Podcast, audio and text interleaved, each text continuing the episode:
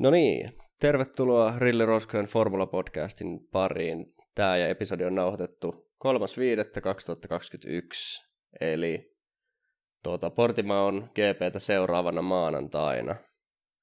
Mä oon Nikke, joo. Kevin on taas täällä. Joo, mäkin on taas täällä odotettuun tapaan. Ja no, kaikessa rehellisyydessä aika väsyneen silmin tuli katsottua sitä kisaa. Ei siitä syystä, että olisi ollut niin tylsä kisa, vaikka en tiedä. Ehkä ei ollut ihan ehkä tämän vuoden vähiten viihdyttävä kisa, mutta ei silti nyt mikään hirveä huono ollut, mutta oli pitkää päivää olin tehnyt siinä ennen sitä kisaa. Niin. Joo, täytyy sanoa, että silleen, että kauden ekaan GP:hen liittyy aina jotain, vaikka se olisi kuinka tylsä kisa normaalisti Australiassa, niin siihen liittyy aina jotain sellaista hohtoa, sen jaksaa katsoa, kun siinä on kuitenkin uusi kausi, uudet autot, voi olla uusia kuljettajia, ja sitten Imolan GP nyt oli tosi silleen, muutenkin mielenkiintoinen jo sääolosuhteidenkin takia. Mutta ehkä tämä nyt oli sellainen, jos voisi sanoa, normaali GP. Niin, siis just se toi viime vuosi vähän nosti ehkä odotuksia tähän kyllä. Silloinkin oli just nimenomaan vaihteleva keli, kai toi vähän lisäarvoa siihen kilpailuun. Et ehkä omat odotusarvot sitten oli vähän korkeammat. Edelleenkin pidän siitä rataprofiilista tosi paljon. Ja kai sitä, musta tuntuu, että siinä oli se, että tuossa kisan aikana hirveästi näytettiin sitä kärkikamppailua Hamiltonin ja Verstappenin ja Bottaksen välillä. Ja ehkä vähän liikaakin, kun musta tuntuu, että se kisan loppupuolella kai tapahtui aika paljon muutoksia siinä tavallaan kärjen takana. Ferrarien ja McLarenin ja JNE tallien välillä. Joo, kyllä siellä oli tosi paljon, että ei se mikään tylsä kisa siinä mielessä ollut, että olihan siellä paljon ohituksia, kärjenkin osalta, että siellä oli kuitenkin toki suomalaista ja aika harmittavasti, mutta Hamiltonkin ohitti ihan ajamalla Bottakseen. Että kyllähän toi on semmoinen, viime kausi antoi ehkä liian optimistisen kuvan, siellä oli satanut edellisinä päivinä, taisi olla aika kylmä keli, renkaat ei toiminut kellään, että siellähän luisteltiin ihan miten sattuu, niin se antoi ehkä vähän liian optimistisen kuvan Portimaon radaprofiilista, mutta kyllä mä tykkään siitä tosi paljon ja se korkeuserot ja kaikki, että kyllä siellä tänäänkin nähtiin hyvää kilvaa jo. Jep. Onko mitään muuta yleisesti mitä tulee mieleen? Ei oikeastaan tässä vaiheessa. Mun mielestä ehkä meidän kannattaa lähteä jo tallikohtaisesti käymään läpi taas tätäkin kisaa, niin sieltä tulee varmasti nostettua jokainen talli ja jokainen kuljettaja esille. Joo, kyllä. Eli Mercedekseen taas totuttuun tapaan ensimmäisenä. Niin tässä oli ehkä ensimmäinen oikeasti kisa, kun tuntui siltä, että Mercedes oli tavallaan takaisin. Ja se myös näkyy jotenkin mun mielestä Bottaksenkin suorituksessa. Imolassa se taistelu sen auton takapään kanssa oli niin hirveetä. Ja vaikka kyllä näki taas, että ei se nyt ihan täysin ongelmatonta ollut. Ja erityisesti siinä kisassa aina väliin huomasi se, että Bottaksen lähti peräpään luistamaan. Ja musta tuntuu, että niin siinä oli tietenkin se ehkä kaikista selkeä esimerkki oli se, kun Verstappen ohetti siinä varikkopysähdyksen yhteydessä sitten Bottaksen valitettavalla tavalla. Mutta musta tuntuu, että selkeästi just oli puhetta siinä, mä katsoin tällä kertaa brittilähetystä siitä kilpailusta, niin siellä mainittiin, että Mercedes olisi tuonut nyt upgradeja tähän Portugalin kilpailu just nimenomaan sen peräpään helpottamisen takia, ja kyllä se näytti siltä, että ehdottomasti askeleet oltiin otettu eteenpäin, ja Red Bullkaan ei näyttänyt ihan niin yhtä varten ottavalta haastajalta kuin kahdessa ensimmäisessä kilpailussa. Joo, että kyllä tässä on paljon valoa tunnelin päässä Mercedesen kannalta ja myös Bottaksen kannalta, mutta et kyllä varmaan aikaa, joissa jos Verstappen ei olisi mennyt sillä Q3 ekalla vedolla niiden ratarajojen yli, niin Verstappen olisi mun käsittääkseni ollut paalulla kuitenkin. Okay. Ja se ratarajojen ylityskin oli sellaisessa paikassa, että Verstappen ei varsinaisesti edes ajallisesti hyötynyt siitä, vaan että se oli vaan sitten, että koska se oli sääntöjen vastaista, niin se hylättiin se kierros. Mutta sitten taas kisavauhdissa mun mielestä tuntuu, että Mercedes oli vahvempi. Että ei Verstappen... Kisan alus näytti siltä, että Verstappen on tosi nopea ja haastoi alussa siinä Hamiltonia, ja sitten kun Hamilton ohitti Bottaksen, niin Verstappen pystyi jonkun verran haastamaan Bottasta, mutta sitten kuitenkaan ei siinä kisa eteni, niin musta tuntuu, että Mercedes kuitenkin niin kuin puhtaas vauhdissa oli vahvempi. Niin siis se oli just nimenomaan, tuntui siltä, että Bottas ja Hamilton tuli, niin kuin, tai erityisesti Bottaksella se niin kuin toinen stintti niillä kovilla renkailla oli paljon parempi kuin oli se ensimmäinen stintti, ja niin sanoi myös siinä haastattelussa, että tosi valitettavaa ehkä Bottaksen suhteen, että siinä varikkopysähdyksen kohdalla niin tuli menetetty kyllä joku ainakin sekunnin verran, että se oli vain 3,3 sekunnin pysähdys, ja varmasti oli aika kohtalokas niin kuin sen Verstappenin ohitus niin mahdollisuuden suhteen, että se jää varmasti vähän kaivertelmaan. Ja muutenkin Bottaksen mun mielestä oli vähän sellainen mestaruustaistelun niin kuin kannalta vähän valitettava kilpailu, että se tuntui siltä, että niin kuin se nopeus ei ihan riittänyt just nimenomaan Hamiltonin takana pitämiseen, ja ei varmaan niin kuin olisi myöskään sillä ekalla stintillä niin kuin Verstappenin takana pitämiseen. Ja sitten myös tietenkin jossitteluvaraa myös antaa se Bottaksen outo moottorivika siinä niin kuin kisan loppupuolella, joka johon sitten upposi muutama sekunti sitten, kun oli se niin kuin Verstappen takaa jo vielä meneillään, niin tavallaan se taistelu oli ohi sen jälkeen. Joo, kyllä siinä just kun se Bottas ekan kerran valitti sit viasta, niin siinä tuli ihan parissa kierroksessa niin kuin useita sekunteja takkiin Verstappenille. Sitten se tilanne vähän normalisoitu sen jälkeen, kun se sensori sieltä niin kuin ohitettiin, mutta ei vissiin kuitenkaan edelleenkään ollut ihan se enää vauhti, mikä olisi ollut niin kuin normaalitilanteessa, ja niin sopii tavallaan olettaakin, että jos siellä nyt joku sensori on autossa, moottoriin liittyvä, niin tuskin se siellä turhaan on, ja jos se pitää ohittaa se sensori, niin ei se moottori varmaan ihan optimaalisesti toimi enää sen jälkeen. Mutta kyllä vähän niin kuin jo kisan alkupuolella, jos nyt oletetaan, että siinä vaiheessa ei ole mitään ongelmia, niin mun mielestä oli sen koko niin kuin ne ekat parikymmentä kierrosta, ja varsinkin sitten sen jälkeen, kun Hamilton ohitti Bottaksen, niin koko ajan näytti siltä, että Hamilton kyllä oli nopeampi. Että se on toki niin kuin samalla autolla, niin kuin samanlaisilla renkailla vaikea ohittaa, mutta se, että Hamilton ei ekat 20 kierrosta oikeasti roikkui ihan Bottaksen puskurissa, Bottas ei pystynyt tekemään mitään eroa, ja sitten Hamilton tuli vielä ohi, niin siinä mielessä niin kuin mestaruustaiston kannalta kuitenkin Bottaksen näkökulmasta vähän huolestuttavaa. Että se, että jos aikaa, jossa pystytään haastamaan, se oli niin kuin Bottakselta hyvä onnistuminen se lauantai-aikaa jo, mutta ei se vaan riitä maailmanmestaruuteen, jos ollaan melkein yhtä hyviä kuin Hamilton. Toki tämä on yksittäistapaus, ja varmasti jos Mersu tuo upgradeja, niin toivottavasti tuo Bottaksenkin ajettavuus niin kuin paranee. Mutta olihan toi siinä mielessä taas vähän semmoinen niin kuin huolestuttava, että ei vaan niin kuin pystytä ihan haastamaan Hamiltonia siinä vauhdissa. Niin, toisaalta se oli kuitenkin niin kuin tavallaan enemmän paluu tavallaan edellisen kauden Bottakseen sen sijaan, kuin mitä tämä niin kuin Imolan GP sitten oli. Ja sekin kuitenkin, että se paalupaikka tuli, että se tuntuu, että se niin kuin ero siihen Hamiltoniin on tosi niin kuin pieni. Että siinä etenkin siinä tokalla stintillä tuntui siltä, että se kuitenkin Bottaskin piti ihan samanlaista vauhtia kuin Hamiltonkin siinä. Ja oikeasti kykeni sitten haastamaan Verstappenia sen niin kuin hetken aikaa.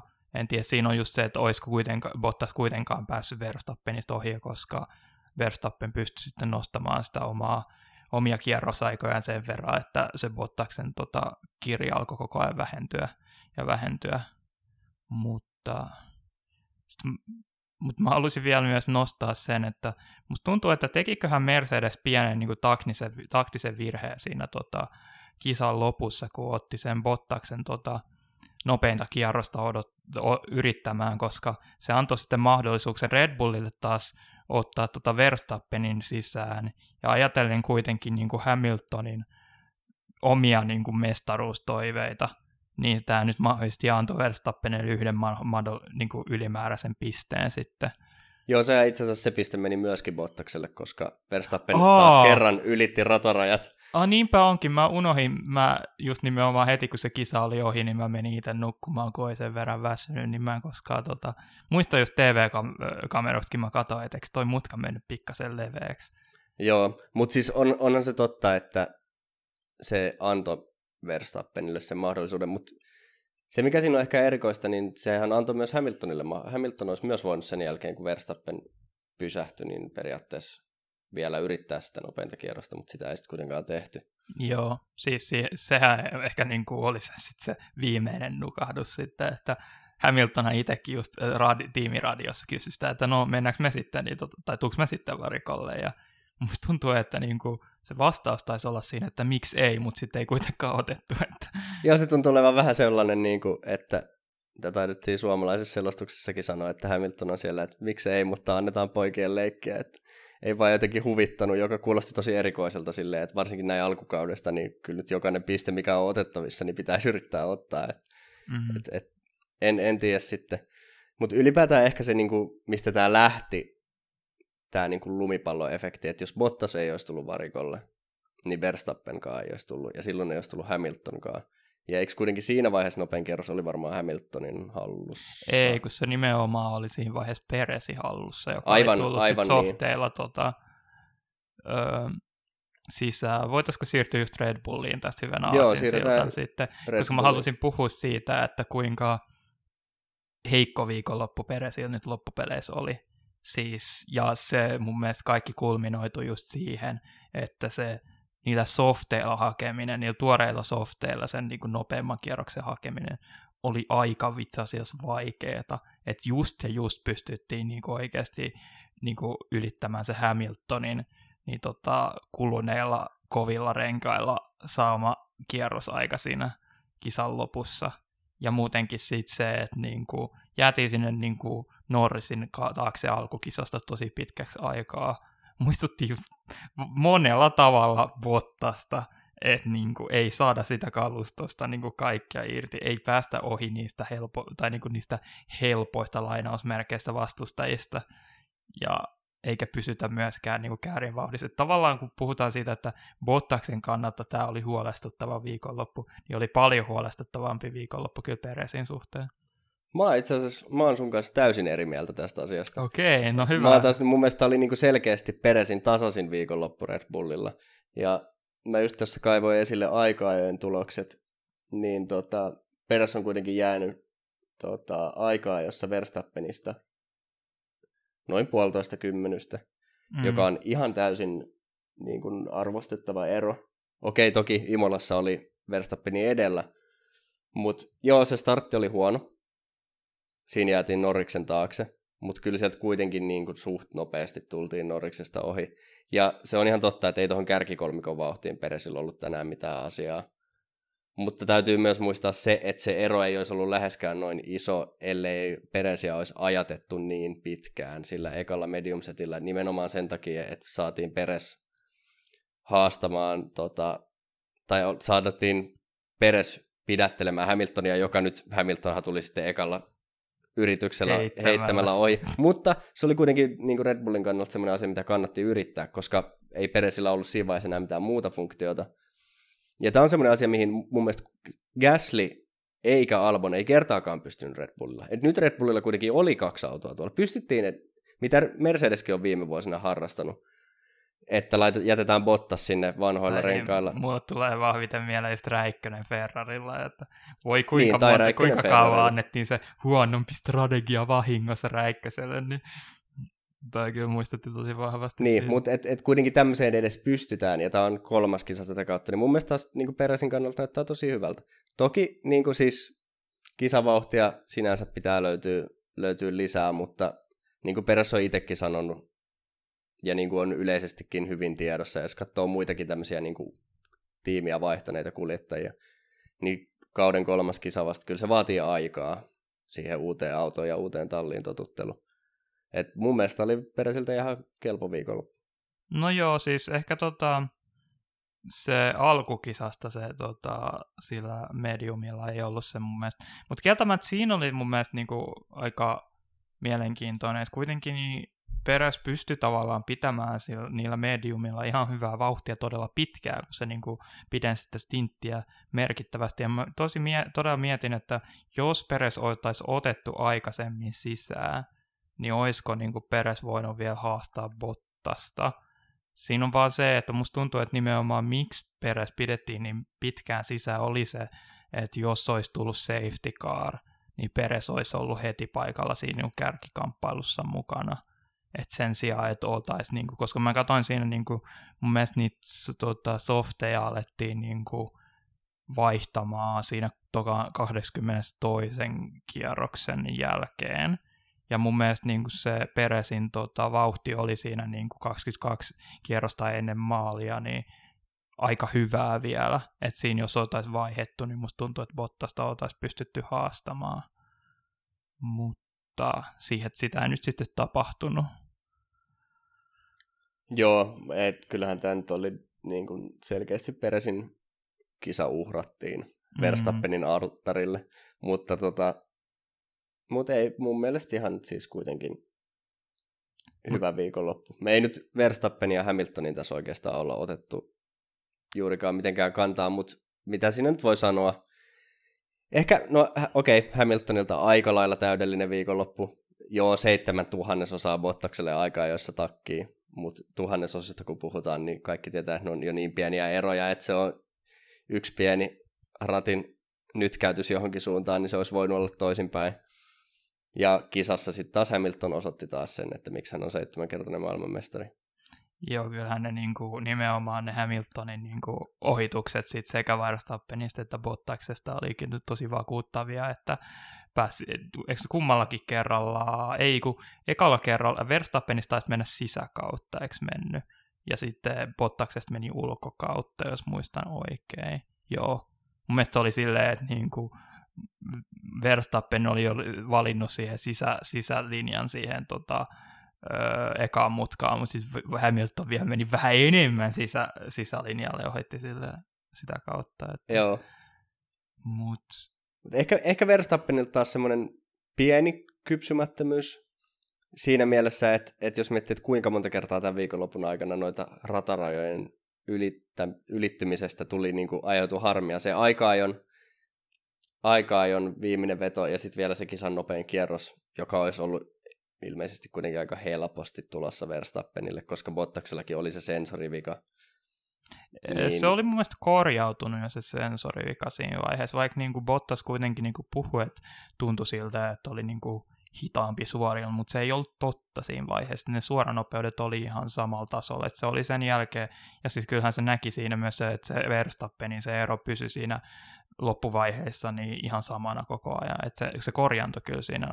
Niin no, siis eihän se varsinaisesti korjaantunut se vika, eli se sensori vaan ohitettiin, mutta joo, siis ei se vauhti ollut läheskään niin huonoa kuin mitä se oli siinä, niin kun se sensorivika ilmeni, mutta en sitten tiedä, että oliko ihan täys vauhti saavutettavissa, mutta kuitenkin siis mun mielestä se oli se Max Verstappenin nopein kierrosaika oli niin kuin selkeästi nopeampi kuin Bottaksen ennen kuin se hylättiin.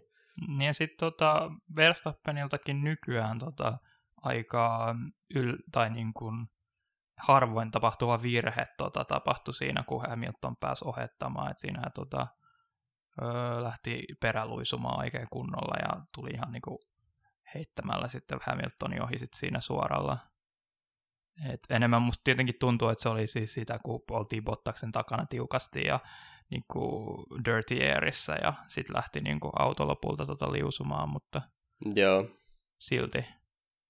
Mutta sitten kuitenkin kesti sen Bottaksen paineen siinä kisan keskivaiheella kyllä ihan hyvin, että sinänsä ei Verstappenina nyt varmaan hirveästi hävettävää jäänyt tästä viikonlopusta kuitenkaan. Ei. Tasaiseltahan tämä taas näyttää tämä niin kuin kokonaisuutenaan tämä mestaruustaisto. Että. Mm. Siirrytäänkö me McLareniin? Joo, voitaisiin siirtyä. Ricciardolla oli aika hirveä aika-ajot. Mun mielestä musta tuntuu, mä en valitettavasti nähnyt niitä aika-ajoja, mutta jos mä oon ymmärtänyt oikein, niin se oli vain yksinkertaisesti Ricciardo ei saanut kierrosta aikaan siinä. Vai oliko siinä jotain muuta? Joo, mäkin seurasin aikaa jo vähän silleen sivusilmällä, että täytyy sanoa, että mullekin meni ohi toi, että mitä Ricardolle loppupeleissä tapahtui. Mutta joo, ei ollut kyllä mikään kummonen aika. Ja kisa oli ihan ok. Et paljon ohituksia, mutta ei sieltä ehkä kuitenkaan silleen, että sieltä tuli loppukisasta esimerkiksi vielä Fernando Alonsokin ohi ja et kuitenkin jos katsoo, että siellä on Lando Norris kuitenkin tullut taas 5. maaliin, niin kyllähän niin kuin tähän mennessä kautta niin ei sitten ole mitään epäilystäkään, että kumpi niitä pisteitä on tuon McLarenilla. Niin, että tietenkin nähtiin vähän sitä vanhaa Ricciardoa tietenkin, jos niissä pääsi ohittelemaan paljon, mutta kuitenkin se niinku, kun vertaa sit siihen, että kuinka niinku, tavallaan Norris on niinku, ihan omaa luokkaansa siinä niinku, kärjen takana, best of the rest joka viikonloppu, niin, ja Ricciardo ei ole niinku, lähellekään oikein päässyt tallikaverinsa vauhtiin. Että varmasti ajateltiin silloin, tai erityisesti McLarenkin ajatteli hankkiessaan Ricciardon, että meillä on nyt tämä ykköskuski tässä ensi kaudeksi ja pidetään tämä Norris tässä lakeena oppimassa taas yksi kausi lisää, niin kyllä nämä niinku, roolit on muuttunut tässä jo heti kolme ensimmäisen kisan aikana aika vahvasti. Joo, ja kyllä se niinku huomaa, että ei se niinku helppoa, että Ricardollakin paljon kokemusta ja monta kisaa voittanut, niin tolleen tallinvaihto. Muistaakseni silloin, kun Ricardo meni Renaultille, niin oli siinäkin jokunen vaikea kisa silloin Hülkenbergia vastaan. Et vaikka ehkä sitten loppuaikana Ricardo olikin niinku vähän vahvempi kuin Hülkenberg, niin musta tuntuu, että siinä varsinkin alkutaipaleella Hülkenberg oli aika paljon nopeampi kuin Ricardo. Niin taisi olla. Ei ainakaan ollut ehkä yhtä vakuuttavaa, mutta oliko se niinku kuitenkaan niinku missään vaiheessa niin... No joo, ehkä tietenkin taas katsoa vähän Hülkenbergia niinku, vähän niin se voi olla liian kauniin silmin, että ei vaan olisi niinku kaunis vain äitinsä silmissä tai faninsa silmissä. Mutta... Joo, mutta niinku Tallinna niin mun mielestä vaikuttaisi kuitenkin siltä, että jos nyt Ricardon heikot suoritukset jätetään huomiotta, niin kyllä se McLaren on kuitenkin se 3. nopein auto. Niin, kyllähän se nyt niinku näyttäisi siltä, että tietenkin tuossa oli mielenkiintoinen toi Ferrari, että miten tämäkin kisassa sitten kävi, että ehkä tämä voi vähän se jo sivuta sitäkin, niin Sainz oli tosi vakuuttava aikoja, joissa oli nopeampi kuin Leclerc, mikä varmaan ehkä yllätti kaikki, mutta sitten kisassa tapahtui jotain. Tässä oli tämä mun mielestä ongelma tämän kisan aikana oli vähän se, että TV-kamerat mun mielestä just keskittyi vähän liikaa siihen, niin kärkikamppailuja ei oikein nähty, että mitä siellä keskikasteessa tapahtui, koska Sainz oli niin kuin koko ajan kisan aikana pikkuhiljaa tippu alemmas ja kokonaan pistesijoilta lopulta, samaan aikaan kuin Leclerc taas pystyi, mites korkealle lopulta Leclerc nousi? Se oli peräti 6, kun se nyt oli. Kyllä, 6. Joo. Eikä edes, no siinä on semmoinen reilu 4 sekuntia eroa jäi sitten Lando Norrisiin. Niin, että kuitenkin niin kun Norris oli sen koko kisan päässyt niin aika pitkälti yksin siellä ajamaan siinä 5. sijalla, niin kuitenkin Leclerckin pystyi nousemaan niin lähelle kantaa tai niin lähelle ja lähelle, että aika lyhyestä radasta on kyse. Ja... Mutta se täytyy sanoa, että Norrishan lähti kuitenkin vasta 7. ruudusta, että kyllä siinä niin kuin alkukisasta niin Norriskin joutui muutama auto ohittelemaan, että ja Leclerc myöskin lähti Norriksen takaa 8. ruudusta, että vaikea mennä sanomaan, että Ferrari olisi myöskään ollut nopeampi kuin Norriksen McLaren. Niin. Mut just niinku Norrisilta taas tasaisen varmaa suorittamista ja Leclerciltä, no ei ehkä niin tasasta kuin ollaan niin tai jota me nyt ollaan nähty, että kuitenkin aikaa, joissa just ehkä ei mene niin hyvin kuin tavallisesti, mutta kisassa pystyttiin tavallaan ottaa kaikki irti sitä kalustosta jälleen kerran ja tulla siihen 6. just nimenomaan Norrisin taakse, että just tässä tuntuu tämä kaksinkamppailu nyt Ferrari ja McLarenin väli tällä hetkellä kyllä menee McLarenin voitoksi, mutta saa nähdä, että miten se kehitystyö. Tietenkin ehkä Ferrari on just ilmoittanut, että jo katseet on vahvasti ensi kaudessa ja McLarenilta ei ole ihan vielä tällaista ilmoitusta ole tullut sinänsä, että kuinka paljon niitä upgradeja nyt Ferrarille enää tulee tässä Niin, mutta sitten taas toisaalta, jos katsoo niin kuin, kuinka huono viime kausi oli Ferrarilla, ja sitten ilmoitettiin, että ei ole tulossa ensi kauteen parannusta, niin kyllähän tähän kauteen on tullut parannusta, että mä en sitten enää tiedä, että mitä Ferrari-tallinkaan puheita tässä nyt voi uskoa, että Sainzista sen verran vielä tosiaan, että aikaa johan oli niin kuin todella hyvä ja näytti siltä, että okei, että nopeampi kuin Leclerc, että Sainzkin rupeaa löytämään, mutta alkukisa oli hyvä, mutta sitten tapahtui jotain. Sainz ei enää, kaikki tuli ohi ja no mä just olen miettinyt, että otettiinko se aikaisin sisään tai jotain. Mun mielestä, olisiko itse asiassa, ei kun niin hetkinen, Sainzhan aloitti pehmeällä renkaalla, jos muistan oikein. Joo, kyllä. Se varmaan oli se muuten. Sitten niin kuin Sainz piti ottaa aikaisin sisään ja sitten kisan loppupuolella varmaan ne mediumit ei sitten kestänytkään niin kuin loppuun asti. Näinhän siinä varmasti on ollut pakko käydä. Se on ehkä todennäköisimmin se syy tähän.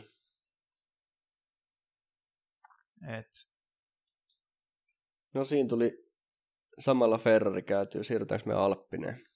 Joo. Tietenkin yllätys, että Alpine on nyt näin korkealla meidänkin listassa, että ehdottomasti sellainen comeback-kisa nyt Alpinelta ja ennen kaikkea mun mielestä tosi niin kuin hyvä sisääntulo kyllä nyt Esteban Oconilta, että kyllä monta kautta tai niin kuin viime kaudella erityisesti jotenkin näytti siltä, että ei oikein pystynyt vastaamaan Ricciardoa ollenkaan ja vähän itse niin kuin ajattelin, että okei, ehkä se Oconin niin kuin tavallaan katto oltiin jo niin kuin saavutettu, ettei tämä olekaan niin kova tekijä, mutta nyt tänä viikonloppuna oli kyllä niin kuin tosi vakuuttava, paljon parempi kuin Alonso. Ja kisassakin, eikö Alonso lopulta kuitenkin niin yhden sijoituksen päähän päässyt? Sieltä kuitenkin se, että se loppukisa oli taas tosi vakuuttava. Mutta se kuitenkin, että Ocon pystyi pitämään niin kuin sen koko viikonlopun vauhdin myös niin kuin kisassakin yllä, niin oli kyllä niin kuin tosi hyvä kisa Oconilta. Ja siis siihenhän jäi Alonso ja Oconin väliin semmoiset huikeat 1,1 sekuntia kisan lopussa. Ehkä sitten taas vähän ottaen huomioon lähtökohdat, niin ehkä Oconin kisavauhti edelleen pikkasen kysymysmerkki, mutta silti siis tosi hyvä viikonloppu Oconilta. Ihan huikea aikaa jo, ja kuitenkin 6. lähtöruutu 7. maalissa, niin kyllähän siellä oli kovempia autoja takana niin kuin aika-ajojen jälkeen, että ihan kelpo suoritus. Niin, ja musta tuntuu, että se, että kuinka lähellä Alonso nyt tuli, niin oli enemmän niin kuin osoitus siitä Alonson kisavauhdista. Paitsi, että nyt mun pitää pakko alkaa katsomaan tässä ehkä vähän samalla, että ketkä nyt aloitti softeilla sen kisan vai ei. Koska jos Oconkin oli nyt se niitä, jotka aloitti kyllä kisan softeilla. Katsotaan nyt, löytäisinköhän mä tästä.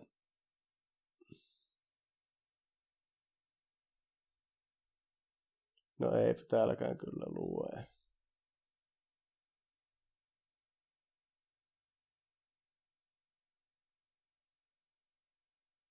Mut selkeästi niin kun, en nyt ulkoa muista, että onko Alppine tuonut tähän kisaan niin kun paljon jotain upgradeja vai onko vaan toi auto todella niin kun,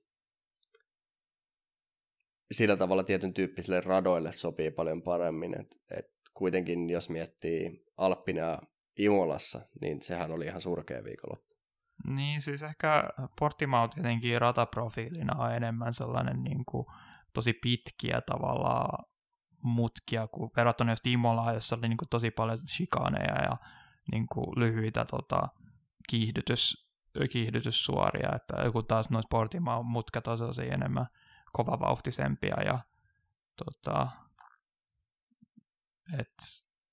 en tiedä, onko tämä jotenkin indikaatio siitä, että niinku alppinen auto sopii tällaisille radoille sitten paremmin. Mietin, että eikö Bahrainissakin ole vähän sellaisia samantyylisiä mutkia kuitenkin aika paljon kuin Portimão sinänsä. Että onhan siellä, joo. Onhan siellä. Ehkä jotenkin paljon puhuttiin ennen kautta tästä alppinen niin kuin jäähdytysratkaisusta, että siellä on siirretty sinne kuljettajan pään yläpuolelle osa siitä moottorin jäähdytyksestä, niin tästähän puhuttiin paljon, että se on aerodynaamisesti hyvä ratkaisu. mutta että se nostaa se auton painopistettä, niin joka selittäisi sitten taas sen, että minkä takia esimerkiksi Imolan kaltaisissa hitaissa mutkissa se Alppinen auto ei välttämättä käyttäydy kauhean hyvin.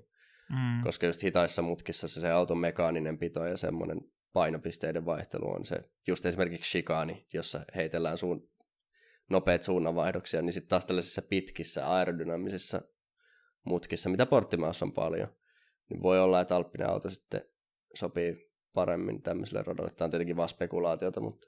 Niin, mutta siis kai niinku, joko nyt sitten ne on tuonut upgradeja, just sitä mun mielestä ei hirmusti mainostettu kyllä ainakaan brittien TV-lähetyksessä, että olisi erityisesti Alppinen tuonut tähän viikonloppuun upgradeja, mutta ainakin niinku selkeä askel eteenpäin, kun viime podcastissa vähän niin kuin alettiin jo synkkiä kuvia maalaamaan sitä Alppinen tulevasta kaudesta, niin tahdottomasti oli kyllä niin kuin suuri harppaus eteenpäin siitä. Joo, ja kyllä tuossa autossa on selkeästi kuitenkin niin kuin potentiaalia, että puhuttiin tästäkin aiemmin jo paljon, että siellä on kuitenkin isot resurssit Alppinen taustalla, niin on tuossa vielä ihan mahdollisuudet nousta. Jos mietitään aiempiakin kausia, niin esimerkiksi viime kautta, niin muistaakseni niinkin oli, että Renault aloitti aika heikosti kauden, mutta sitten siellä loppukaudessa tuli just ne Ricciardon muutama palkintopallia. Niin vähän tavallaan tämäkin kausi on, niin kuin, muistuttaa vahvasti sitä niin kuin viime kauden alkuun, että McLaren on vahva, Ferrari, no ehkä nyt on vahvempi kuin oli viime kauden alussa. Silloin ehkä niin kuin se iso juttu oli silloin se Racing Point, nykyinen Aston Martin, niin kuin tosi vahva. Vahvat talvitestit, ja jota ei ehkä niinku ihan silloin kuitenkaan kisoihin saatu niin, ihan samanlaisia tuloksia sit silloin. Mutta silti se, että niinku Racing Point oltiin ehdottomasti nostettu niinku 4. parhaaksi autoksi siinä vaiheessa kautta. Että... Joo. Onko sinulla mikä se on seuraava? Meillä on AlphaTauri on täällä seuraava. AlphaTauri ei ole Aston Martin, se olisi ollut täydellinen aasinsilta taas. Mutta, se olisi ollut kyllä, mutta valitettavasti nyt kävi näin. No joo. Alppinelta vähän sellainen, kun mä nostin niin kuin Alppinen silloin jossain AlphaTauri. AlphaTaurin kyllä. AlphaTauri, että nyt on se kaikista jännittävin tavallaan niin kuin kuskivalikoima, niin samaan aikaan oli varmaan tylsin mahdollinen kisa taas, että Gasly teki Gasly-juttuja ja Tsunoda vähän opetteli ja ei päässyt pisteille. Ja... Niin, täytyy sanoa, että itsekin tuli silloin ekassa podcastissa aika paljon Tsunodaa hehkutettua. Ja täytyy muistaa edelleen 3. kisa vasta Formula 1, mutta nyt Imolan viikonloppu ja tämä Portimaan viikonloppu, niin ei ehkä, ei nyt ole oikein silleen vakuuttanut, mutta totta kai vielä harjoitellaan, mutta Gaslyltä sitten taas semmoinen niinku 2 M-pistettä sieltä ja semmoinen, ei semmoista viime kauden Gasly-hohtoa, mutta semmoinen niinku, mikäs tossa? Ihan niin, tai onhan se niinku vähän niinku hohtoa verrattuna tallikaveriinsa. On toki, tuntuu, on niinku toki. Paketista otettiin kaikki irti, että tällä kertaa niin Alppinen olikin niinku Alppinella olikin parempi paketti kuin AlphaTaurilta, ja siitä syystä niin Gasly jäi vasta, mun mielestä, eikö se ole 10. vasta, ettei kuitenkaan 2 pistettä tullut. Joo, mä itse asiassa amatöörivirhe katoin lähtöjärjestöstä, mutta joo, 10. tuli Gasly. Niin, että ei varmasti jää niinku tavallaan kaivelemaan viikonloppu, mutta samaan aikaan jotenkin niin kuin mun mielestä niin tylsä. Tästä niin kuin, kun ollaan puhuttu, että on paljon tarinoita talleista, niin tänä viikonloppuna AlphaTauri ei hirveästi antanut mitään. Että oli vähän niin kuin, Gasly on selkeä ykköskuski, Tsunoda ei pysty millään vastaamaan Gaslyn vauhtiin, piste. Joo, ja itse asiassa niin kuin ylipäätäänkin toi on hyvä pointti, mitä sanoit silleen, että mäkin tuossa katselen tätä meidän äänitysraidan kelloa silleen, tässä on kohta poltettu jo kaikista talleista läpi. Varsinkin ensimmäinen viikonloppu totta kai puhuttiin jo, mitä kauden alla tapahtui. Siinä tuli jo siitäkin paljon enemmän. Viime Imolan kisa oli niin tapahtumarikas, että siitä oli paljon puhuttaa. Mutta tämä oli sellainen, niin kuin, ei millään huonolla tavalla, mutta se on aika tyypillinen Formula 1-kilpailu kuitenkin loppupeleissä. Että silleen ei nyt mitään semmoista kauhean dramaattista tapahtunut. niin ei just nimenomaan ollut mitään, ainoastaan yksi keskeytyskin, johon varmasti tullaan myös ihan kohta, mutta sekin, niinku, että ei niinku mitään hirveän dramaattista tapahtunut, ja kisassakin se, mitä tapahtui, niin jäi vähän kyllä TV-kaveroiden ulkopuolelle. Joo, siellä oli taas pari kertaa. Halusin vaan muuten mainita, että just nimenomaan tämä Sainzin tippuminen, niin taas kerran elää tämä formula-meemi, että Sainzia ei näytetä TV-kameroissa niin aika vahvana. Että... Kyllä siellä oli kieltämättä taas niitä hetkiä, että TV-ohjaaja voisi vähän miettiä, että mitä kuvia siellä milloinkin näytetään. Enemmän keskityttiin siihen, että saatiin niitä tosi hienon näköisiä helikopterikuvia niistä mutkista. Tuntuu, että aina joka kerta, kun ne meni jossain tietyssä mutkassa, niin saatiin sellainen tosi hienon näköinen kamerakulma niihin. Ja... Niin, joo, kyllä sitten vähän välillä tulee semmoinen fiilis, että ne semmoiset hienot helikopterikuvat, missä oikein esitellään sitä autoja vauhtia, niin ne voi sitten jättää sinne Drive to Surviveen Netflixiin, että kyllä niin kuin tälleen urheilukatsojana haluaisi mieluummin katsoa, että mitä siellä oikeasti tapahtuu sillä radalla, eikä sillä nyt on, kyllä mä tiedän, että ne autot menee kovaa. Mutta kun tuosta ainoasta keskeytyksestä puhuttiin, niin vielä tällainen vähän viiveellä päästäisikö aasinsillan kautta Alfa Romeo? Olipas outo. Se oli niinku... Kimi Räikkönen teki kyllä niinku tosi jotenkin... Todella harvinaisen virheen. Ja vielä tosi jotenkin amatöörivirheen. Että niinku... Siinä oli niinku niin paljon tilaa siinä Giovinazzin vasemmalla puolella. Ja tuntui siltä, että niinku kuitenkin oltiin menossa ohi. Mutta siitä ei vaan siirrytty. Päätettiin, että joo, ajetaan suoraan ja ajetaan sitten suoraan Giovinazzin takapyörää. Ja voi varmasti niinku... Alfa Romeokin olla niin kuin iloinen siitä, että sitten ei tullut mitään rengasrikkoa myös Giovinazzilta siinä, mutta tosi outo. Niin kuin, pyörittelin kyllä päätäni siinä, että mitäs tämä nyt tapahtuu. Joo, ja Räikkönenhän myös heti haastattelussa, että oma mukaan, että oli ilmeisesti ratista ollut säätämässä jotain siinä samalla nappuloita ja ei ollut oikein ollut ihan hereillä siinä tilanteessa, että tosi, siis niin kuin sanoit, niin todella amatöörimäinen virhe, mutta tämä nyt voidaan lakasta tämmöisenä. Kimille niin harvoin sattuu tällaisia, että voidaan nyt ehkä lakasta tämä semmoisena, että... Niin monta, sen verran monta MM-starttia vyön alla, että välillä käy vähän hassusti, mutta... Mutta just tässä oli vähän muutenkin se, että Giovinazzi tuli 12, niin päinvastoin kuin just Imolassa, niin tällä kertaa niin edeltä sitten ei liiku hirveästi kuskeja keskeyttänyt ja... Tämä on nyt se, mihin tällä paketilla niin kuin maksimissaan pääsee, että vaatii pikkasen muiden epäonne. Ja sen lisäksi myös se, että Alpine nyt oli vahvempi viikonloppu kuin Imolassa, niin vähän mitään sanottu viikonloppu valitettavasti. Joo, ja vähän tuntuu olevan kuitenkin toi Alfa Romeon niin kuin rooli, että niitä pisteitä voidaan saada, jos sieltä autoja tippuu pois edeltä, mutta ei siellä niinku, jos kaikki autot tulisi nätissä järjestyksessä maaliin, niin ei siellä niinku ajamalla ajeta pisteillä. Ei. En usko, että oltaisiin esimerkiksi pystytty, vaikka Räikkönenkin olisi pysynyt kisassa pidempään, niin ei kyllä varmasti olisi pystynyt vastaamaan kyllä Gaslyn vauhtiin, että kyllä Gasly on sen verran toi AlphaTaurin paketti ja sekä Gasly itse kuskina kyllä niin kuin nostaa ton. On varmasti paljon kilpailukykyisempi kuin mitä Räikkönen ikinä voisi saada tuosta Alfa Romeosta irti. Että... Joo. Meillä olisi sitten vielä, tänne on muodostunut sijoille, valmistajissa sijoille 6-8, tämmöinen erittäin tiivis 4A-nippu, niin meillä olisi vielä tällä kertaa näistä A-talleista viimeisenä Aston Martin.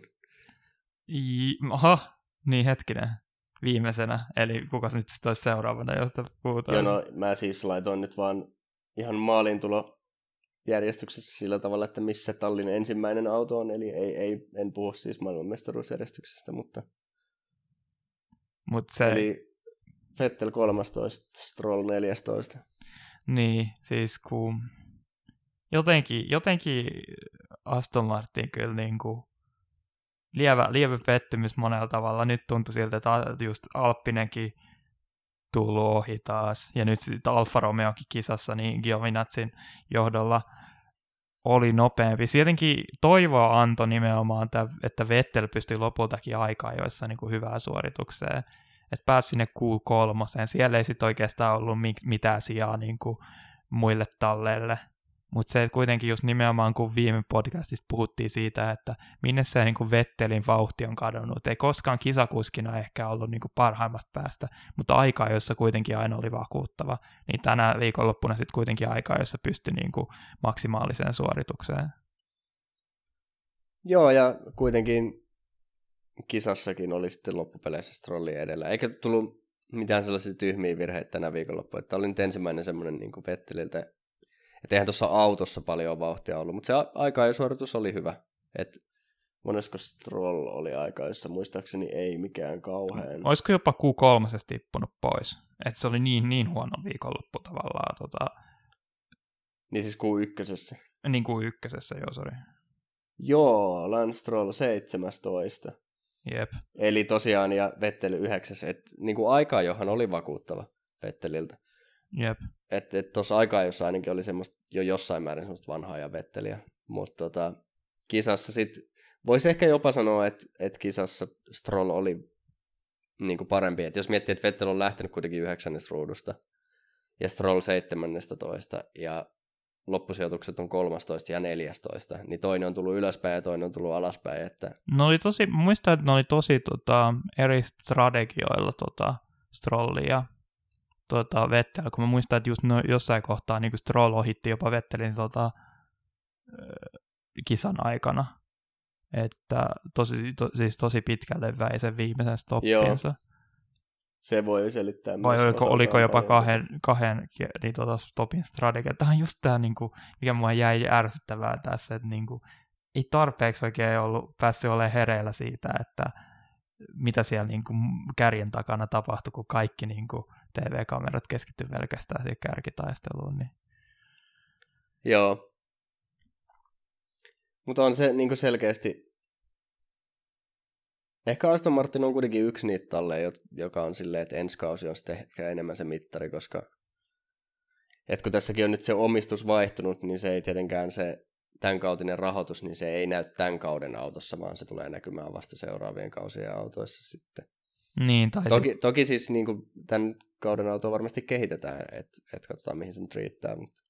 Tai sitten viime vuoden Mersu ei ollut niin helposti kopioitavissa, niin ei tällä niin se voi olla kans. Ei ole enää mahdollisuutta olla pinkki Mercedes, niin kuin muut tallit nimitti Racing Pointtia viime kaudella. Siirrytäänkö me Williamsiin sitten? Joo, siis Russelliltahan niin kuin todella hyvä... aikaa jo, ja myös ne anteeksipyynnöt oli annettu sitten viime kisan jälkeen, joo. Kun oli vähän meitäkin jäi kaivertelemaan se, että mitä se Russell oli päätynyt aukomaan päätään. Et aikaa jo taas oli tosi hyvä Russellilta, mutta sitten just toi Williamsin kisavauhti ei ollut tarpeeksi hyvää ja nopeasti tultiin sitten sieltä alaspäin.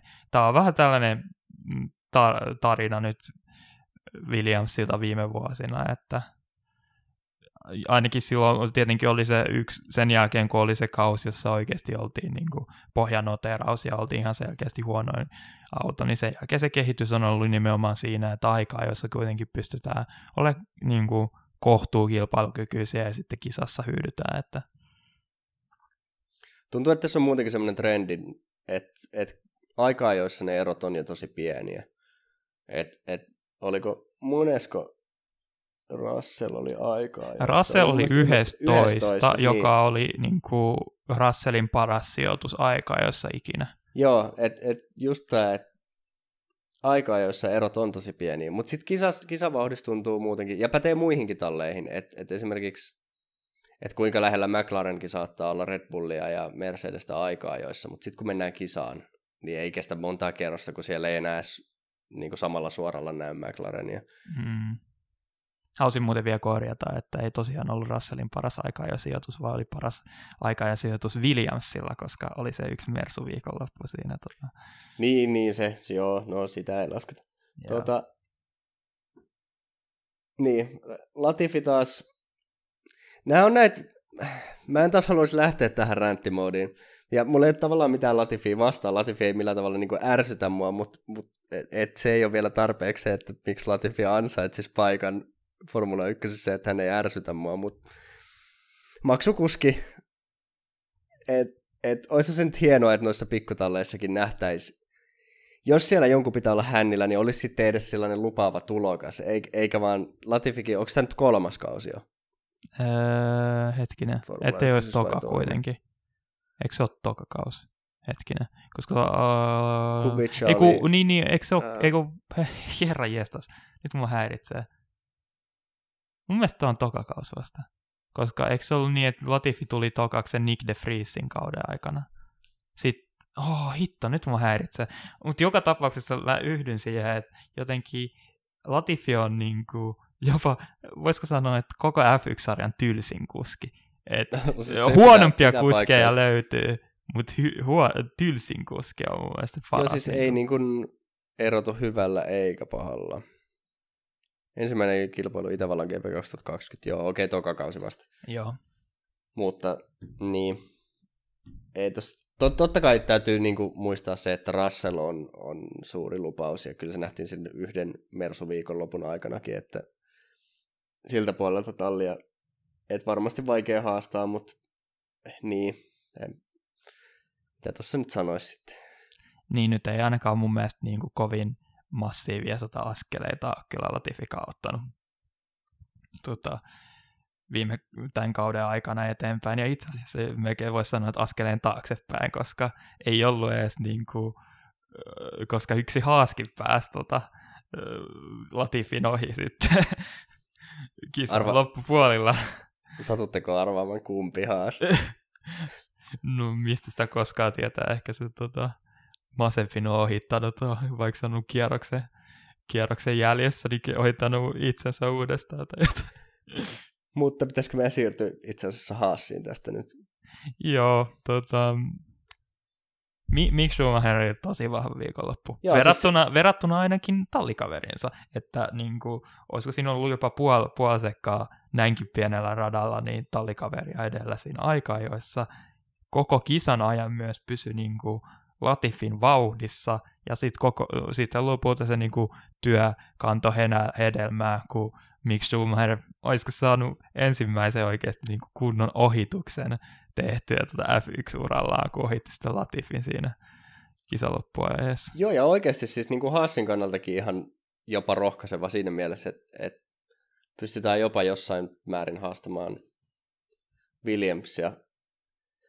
Ja nyt tästä on niinku kieltämättä vaikea sanoa, että onko Haasin auto lähes yhtä hyvä kuin Williams, vai onko Latifi surkea, vai ajoko Mick Schumacher, vaan täällä peräpäässä rupeaa olemaan, tuolla niinku keskikastissa ja kärkipäässä on yleensä aika helppo löytää syitä, koska se kaikki kilpailu on niin kovaa ja tasasta, että sitten kun siellä joku menee pieleen, niin se yleensä erottuu selkeästi, mutta täällä niin gridin peräpäässä on aika vaikea lähteä sanoa mitään yksittäistä syytä, että minkä takia toinen Haas nyt oli nopeampi kuin toinen Williams.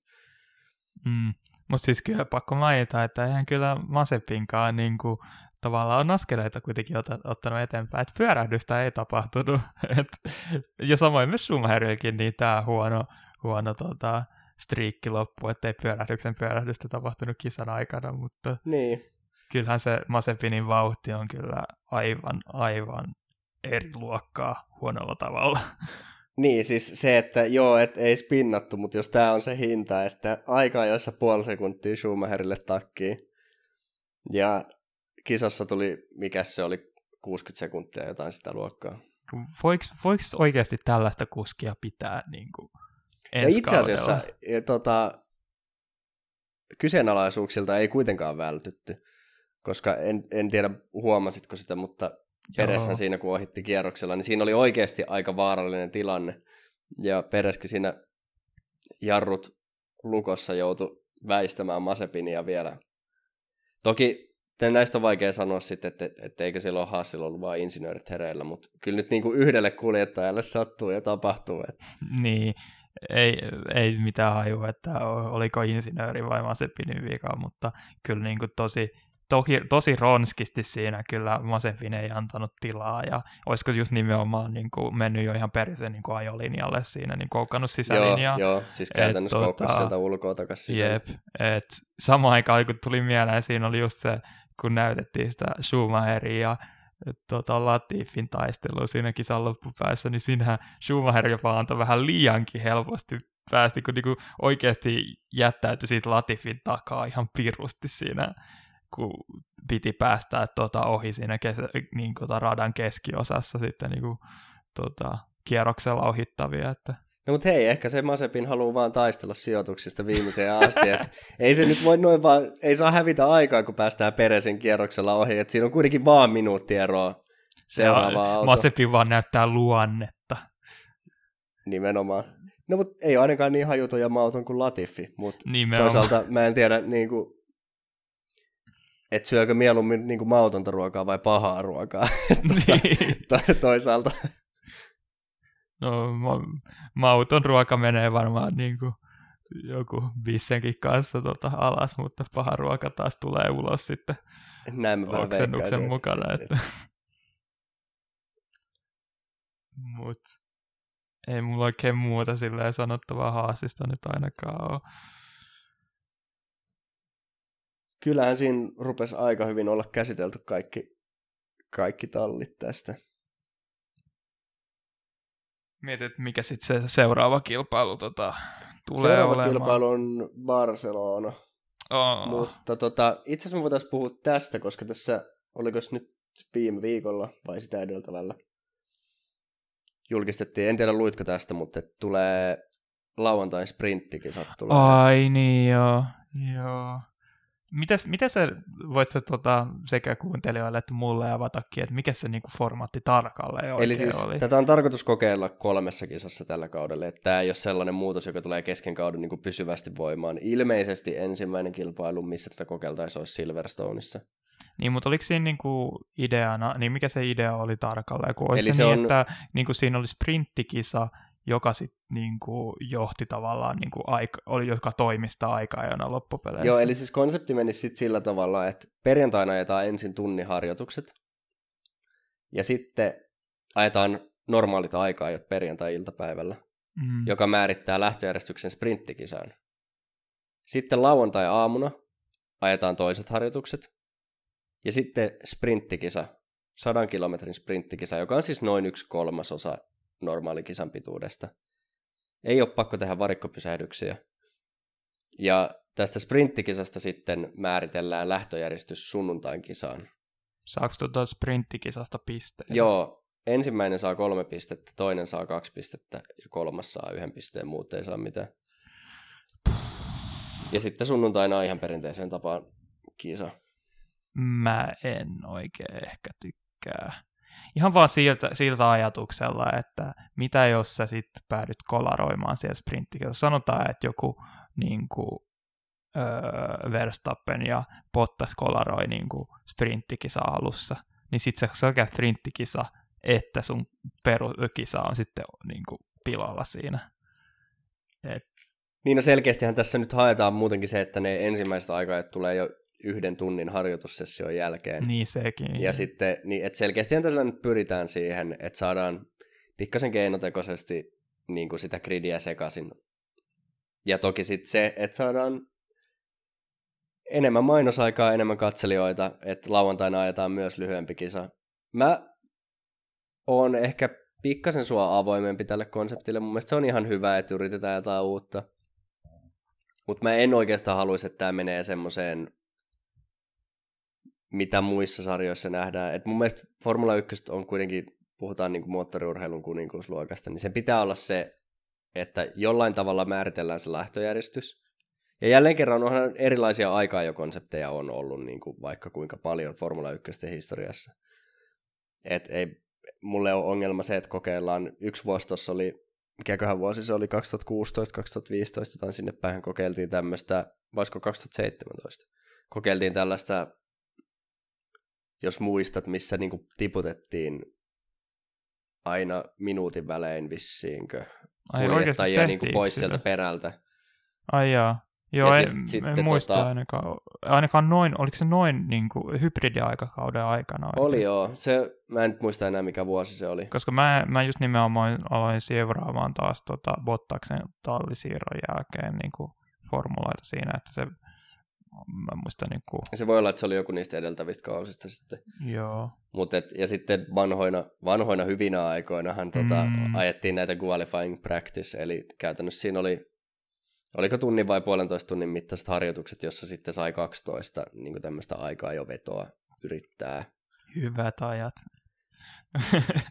Vaihdettiin aikaa jo moottoria, aikaa jo renkaat ja 1200 hevosvoimaa. Ja... Joo. No joo, mutta niin en mäkään ehkä tämän niin kuin mikään silleen suuri fani ole, että kokeillaan miten tämä menee, mutta eniten mua pelottaa se, että jos tämä on semmoinen liukuva pinta, joka sitten jossain vaiheessa johtaa esimerkiksi johonkin, että oikeasti haetaan, koska tässä sprinttikisassa käytännössä kuitenkin puhutaan, se on kisa, mutta se niin kuin ajaa aikaa ajon asemaa, josta saa ihan vähän pisteitä. Mutta jos mennään esimerkiksi sellaiseen Formula 2-konseptiin, niin mä en halua nähdä Formula 1 minkäänlaisia käännettyjä gridejä. Mä en halua nähdä painorangaistuksia niin kuin sarjaa johtaville kuljettajille. Jos tämä menee sellaiseen niin kuin handicappäyspelleilyyn, niin se on mun mielestä huolestuttava suunta. Toki tässä ei ole vielä mitään elementtejä siitä. Tässähän ne kukaan huonosti suoriutunut ei saa mitään bonusta, mutta mihinkään Mario Kart-meininkiä tässä nyt ei saa lähteä. Niin, mun mielestä ehkä mun suurin syy, miksi niin kuin, mä en tykkää tästä, on se, että jotenkin siinä sprinttikisassa niin kuin se panos on niin pieni, että tavallaan, ja sitten kuitenkin ne niin kuin, riskit siinä saattaa olla suuret. Tai mitä mä voisin sanoa, että niin kuin, se, että sä voitat, niin sit sä niin kuin, okei, sä pääset pallut, sä oot muutaman pisteen jo, mutta jos sä feilaat sen niin kuin, kisan, niin sitten se niinku johtaa siihen, että sun niinku peruskisakin on niinku pilalla. Siinä ei ole niinku se samaa, että niinku samoja riskejä, mitä niinku perusaikaa, joissa ei niin on, niin ei niinku tavallaan... Perusaikaa, joissa on paljon vähemmän riskejä kuin mitä tässä sprinttikilpailussa tavallaan. Se on ihan totta, joo. Et jotenkin mieluummin niinku kilpailuhenkisyystä syystä ja myöskin oikeasti... Niinku ei mua itseäni hirveästi kiinnosta katsoa jotain kisaa, joka sitten ei niin kuin loppupeleissä merkitse niin paljon niin kuin,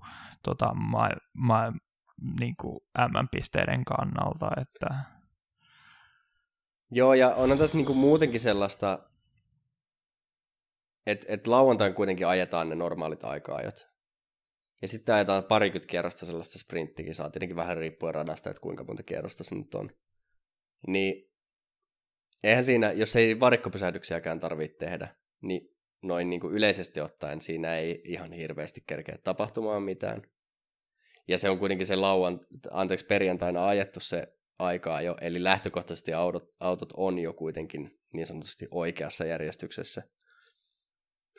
Niin, että mitä tällä sitten haetaan, että onko se, että startissa ne menee vähän sekaisin ne autot ja sitten saadaan niinku keinotekoisesti jotenkin, että ei tämä kuitenkaan kuulosta ehkä siltä ratkaisulta, että miten tästä jotenkin, ja mun mielestä muutenkaan siis, mun mielestä se ei ole lajin vika, että jos joku talli on selkeästi parempi kuin muut, että jos lähdetään keinotekoisesti yritetään jotenkin sekoittaa sitä pakkaa, että totta kai niinku se, että tämä Mercedesen ylivoima Red Bull sitä ennen, kaikki Ferrarin, niin se on hyvä, että tulee näitä kulukattoja. Ja nämä on mun mielestä niitä keinoja, mitkä on niinku oikeita tapoja luoda sitä parempaa kilpailuasetelmaa. Että tallilla olisi niinku tasaväkiset puitteet tehdä sitä. Mutta ei se ole mun mielestä se, että sitten kun joku tekee paremman auton, niin sitten lähdetään jotenkin keksimään jotain uusia konsepteja tai rajaamaan sitä suorituskykyä. Niin, siis mä olin just itse asiassa samaa mieltä, että mä olin sanomassa sitä, että kyllä musta tuntuu, että kulukatto on tämä paras tapa, että millä voidaan tasoittaa näitä eroja, että ei ole just nimenomaan niitä Mercedeksiä ja Ferrareita ja Red Bullia ja sitten, no, ehkä Alpine ja Renault joskus olisi tullut siihen niin kuin kantaan, mutta niin kuin, että ei ole näitä, jotka pystyy laittamaan paljon isomman budjetin peliin ja sitten niin kuin dominoimaan sarjataulukkoa, että ennen kaikkea sitten kun kaikilla on samat kulut ja välisäännöt on samat, niin sitten tavallaan se niiden organisaatioiden niin kuin osaaminen on se, joka ratkaisee sitten, että kuka voittaa ja kuka ei sen sijaan, että se, että kenellä on suurimmat kukkarat. Joo, kyllä se on niinku just näin, että ei se... Ja muutenkin niinku, että ne uudet sääntömuutokset, mitkä on tulossa, tekniset sääntömuutokset, niin pitäisi parantaa sitä kilvan ajoa. Mut mä näen tässä semmoisenkin ongelman, että mun mielestä yksi hieno puoli formuloissa on se, että kun niitä ajetaan se joku 20 kisaa per vuosi, niin sitä odottaa sitä sunnuntain kisaa ja sen jaksaa katsoa sen sunnuntain kisaa ja se on silleen merkittävä niin kuin urheilutapahtuma. Mutta sitten jos ruvetaan sinne viikonloppuun tunkeen niin kuin useampia kisoja, niin ei varmaan moni semmoinen tosi fanikaan jaksa katsoa kauhean monta formulakisaa yhden viikonlopun aikana. Mun mielestä tämä ei varmaan ole se tapa, millä niin kuin saadaan tästä lajista jotenkin hienompaa. Niin, tulee jotenkin mieleen tämä jalkapalloa yritetty tämä Superliiga. Niin, ei se hirmusti kiinnosta, jos niin kuin joka viikonloppu sä katot jotain huippuottelua Man Unitedin ja Barcelonan välillä. Et se tulee jossain kohtaa aika tylsäksi, jos sitä niin kuin jatkuvasti yritetään sujottaa. Et kyllä sillä niin kuin itse peruskisalla pitää olla se niin kuin selkeästi niin kuin se tärkeämpi arvo mun mielestä, kun sitten, tai musta tuntuu, että jotenkin se sprinttikisa tulee niin kuin jäämään tosi vahvasti niin kuin sen varjoon sitten, että... Joo, ja just tämä, mistä me puhuttiin, että sen pitää olla se selkeä, että kun ajetaan nyt vaikka Portugalin GP, niin se Portugalin GP on se yksi kilpailu silloin sunnuntaina, mikä on se, niin kuin, mistä jaetaan ne pisteet, ja se on that's it. Niin hyvä niin, okei, tämä sprinttikisa ei tule muuttamaan sitä, sitten sprinttikisasta saa niin vähän pisteitä, mutta samalla logiikalla, koska sitä sprinttikisasta saa niin vähän pisteitä, niin ei siinä sprinttikisassa oikeastaan ole mitään muuta mielenkiintoa kuin se, että sä katot jälkikäteen silleen, että onko Bottas kolaroinut, että lähteekö se vikasta ruudusta kisaa. Että ei tämä niin kuin... Silleen, että voi vitsi, se hävisi startissa yhden paikan. No, ehkä se voi voittaa sen, se, että sitten ei oikein kisan startissa takaisin. Niin, nimenomaan. Että ei tämä niin kuin... No, katsotaan, mutta en mä tiedä. Mun mielestä se niin kuin formuloiden ongelma ei ole se viikonlopun rakenne. Mun mielestä se on ihan... Mä oon ihan avoin näille kaikille, että kokeillaan, että ajetaan vähän vähemmän harjoituksia. Niin kuin tälläkin kaudella on niin kuin perjantai-harjoitukset on tunnin mittaisia, eikä 1,5 tunnin niin kuin ne on ollut aiempia. Että saadaan ehkä pikkasen, ei niin kauaa hiota niitä säätöjä. Mutta kyllä se mun mielestä on enemmän nimenomaan tässä katossa ja sellaisessa niin kuin tallien kilpailukyvyn tasaamisessa se tie, eikä siinä, että jotenkin tätä niin kuin viikonloppukonseptia hirveästi mentäisiin muuttamaan. Ja mun mielestä myös justiinsa ehkä just viimeisin, tai nimenomaan hybridiaikataudun kauden aikana on nimenomaan ollut se, kuinka iso vaikutus sillä Dirty Airilla on niin kuin ollut siihen, että autot on pystynyt olemaan toistensa lähellä, ja sekin nyt olisi sitten niin kuin pitäisi ainakin niin, siis kaudella parantua. Et mun mielestä nämä niin kuin aikaisemmin ehdotetut jutut on just nimenomaan ne parhaat mahdolliset tavat, jolla laittaa tätä niin, F1-siä eteenpäin, että tällaiset sääntömuutokset tuntuu jotenkin tosi turhilta. Ja, niin. Mutta sitten toisaalta niin kuin, että se on tosiaan tarkoitus kolmena viikonloppuna tämän kauden aikana kokeilla, joista itse asiassa yksi taisi olla Brasilia, joka on, vaikka se onkin loppukaudesta, niin Brasilia voi koronatilanteen kannalta olla pieni kysymysmerkki. Joo. Mutta tämä nyt on muutenkin Formula 1 tavallaan tietynlainen välikausi, että kun ne ensi kauden isot sääntömuutokset siirtyi vuodella, niin kyllä mulle käy, sopii, kokeillaan, mutta se, että onko tämä oikea tie, niin tuskinpa. Niin, et. Mut joo. En mä sinänsä just silleen, en mä nyt niinku oo menossa niin protestoimaan heti paikalla, mutta samaan aikaan niin... Hello boys. Joo. Joo, niin, puhutaanko me Espanjasta sitten tulevasta kisasta? Joo, mä vähän kattelin herättelin taas muistikuvia, että minkälainen Bottaksen suhteen tämä rata on. Ja mun mielestä tämä on ollut sit sellainen rata, että just ei nyt niin pahasti ole tullut takkiin Hamiltonilta, että ihan silleen kilpailukykyinen. Tietenkin yleisesti ottaen Barcelona on tunnetusti aika tylsä rata, että aika vähän ohituksia tapahtuu, vähän ohitusmahdollisuuksia, Että ei. Barcelonalla on vähän semmoinen niin kuin testiradan maine, että siellä niin monta vuotta ajettiin talvitestejä, ja se Barcelonan kisakin tuntuu aina talvitesteiltä, että se on vähän sellaista, tavallaan se on ihan hieno moottorirata, että siellä on korkeusvaihteluita, mutta ei siellä ei niin kilvan ajollisesti, se ei, vaikka pääsuora onkin pitkä, niin ne vikat mutkat, se, mua kiinnostaisi, että jos otettaisiin se niin sanottu vanha layoutti ja nykyinen MotoGP-layoutti, eli unohdettaisiin sieltä se vikashikaani, ja että siellä olisi vaan se pyöreä mutka siellä. Ja musta tuntuu, että tämä on aika yleinen niin kuin ehdotus, mitä mä oon kuullut aikaisemminkin. Mäkin olin itse asiassa sanomassa siitä, että mitä jos se shikaani poistettaisiin. Mä en muista, oliko se alun perin laitettu jostain turvallisuussyistä sit se shikaani. Näin mä muistelen kanssa, että se oli, että siinä oli semmoinen ihan oikea pelko siitä, että Formula 1 autot on niin nopeita, että se, mutta mä en tiedä miten nykypäivänä sitten, että sitkin on niin kauan, kun siellä ollaan ajettu sillä tavalla. Joo, en mä tiedä, onko tämä niin, musta tuntuu, että tästä on puhuttu niin kuin ainakin pari vuotta, että ei nyt ainakaan niin kuin, vaikka niin kuin palautetta on tullut, niin ei se nyt on selkeästi niin kuin sitä ollaan oltu muuttamassa, että joo. Niin, vähän tylsä. Eikö se ollut muuten niin, että viime vuonna ei ajettu Espanjassa? Skipattiinko se? Mun mielestä mä just katoin, se oli 2020 kisan, jonka mä katoin tästä. Koska mun mielestä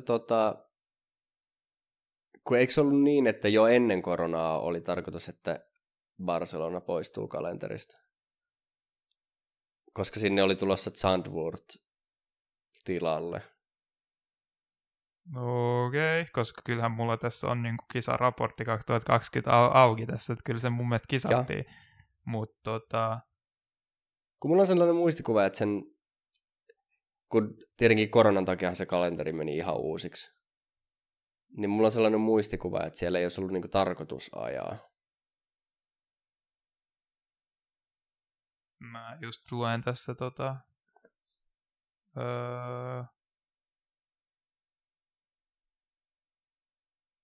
Koska Joo. Kyllä tossa just jotain lukee siitä, että covid oli vaikuttanut.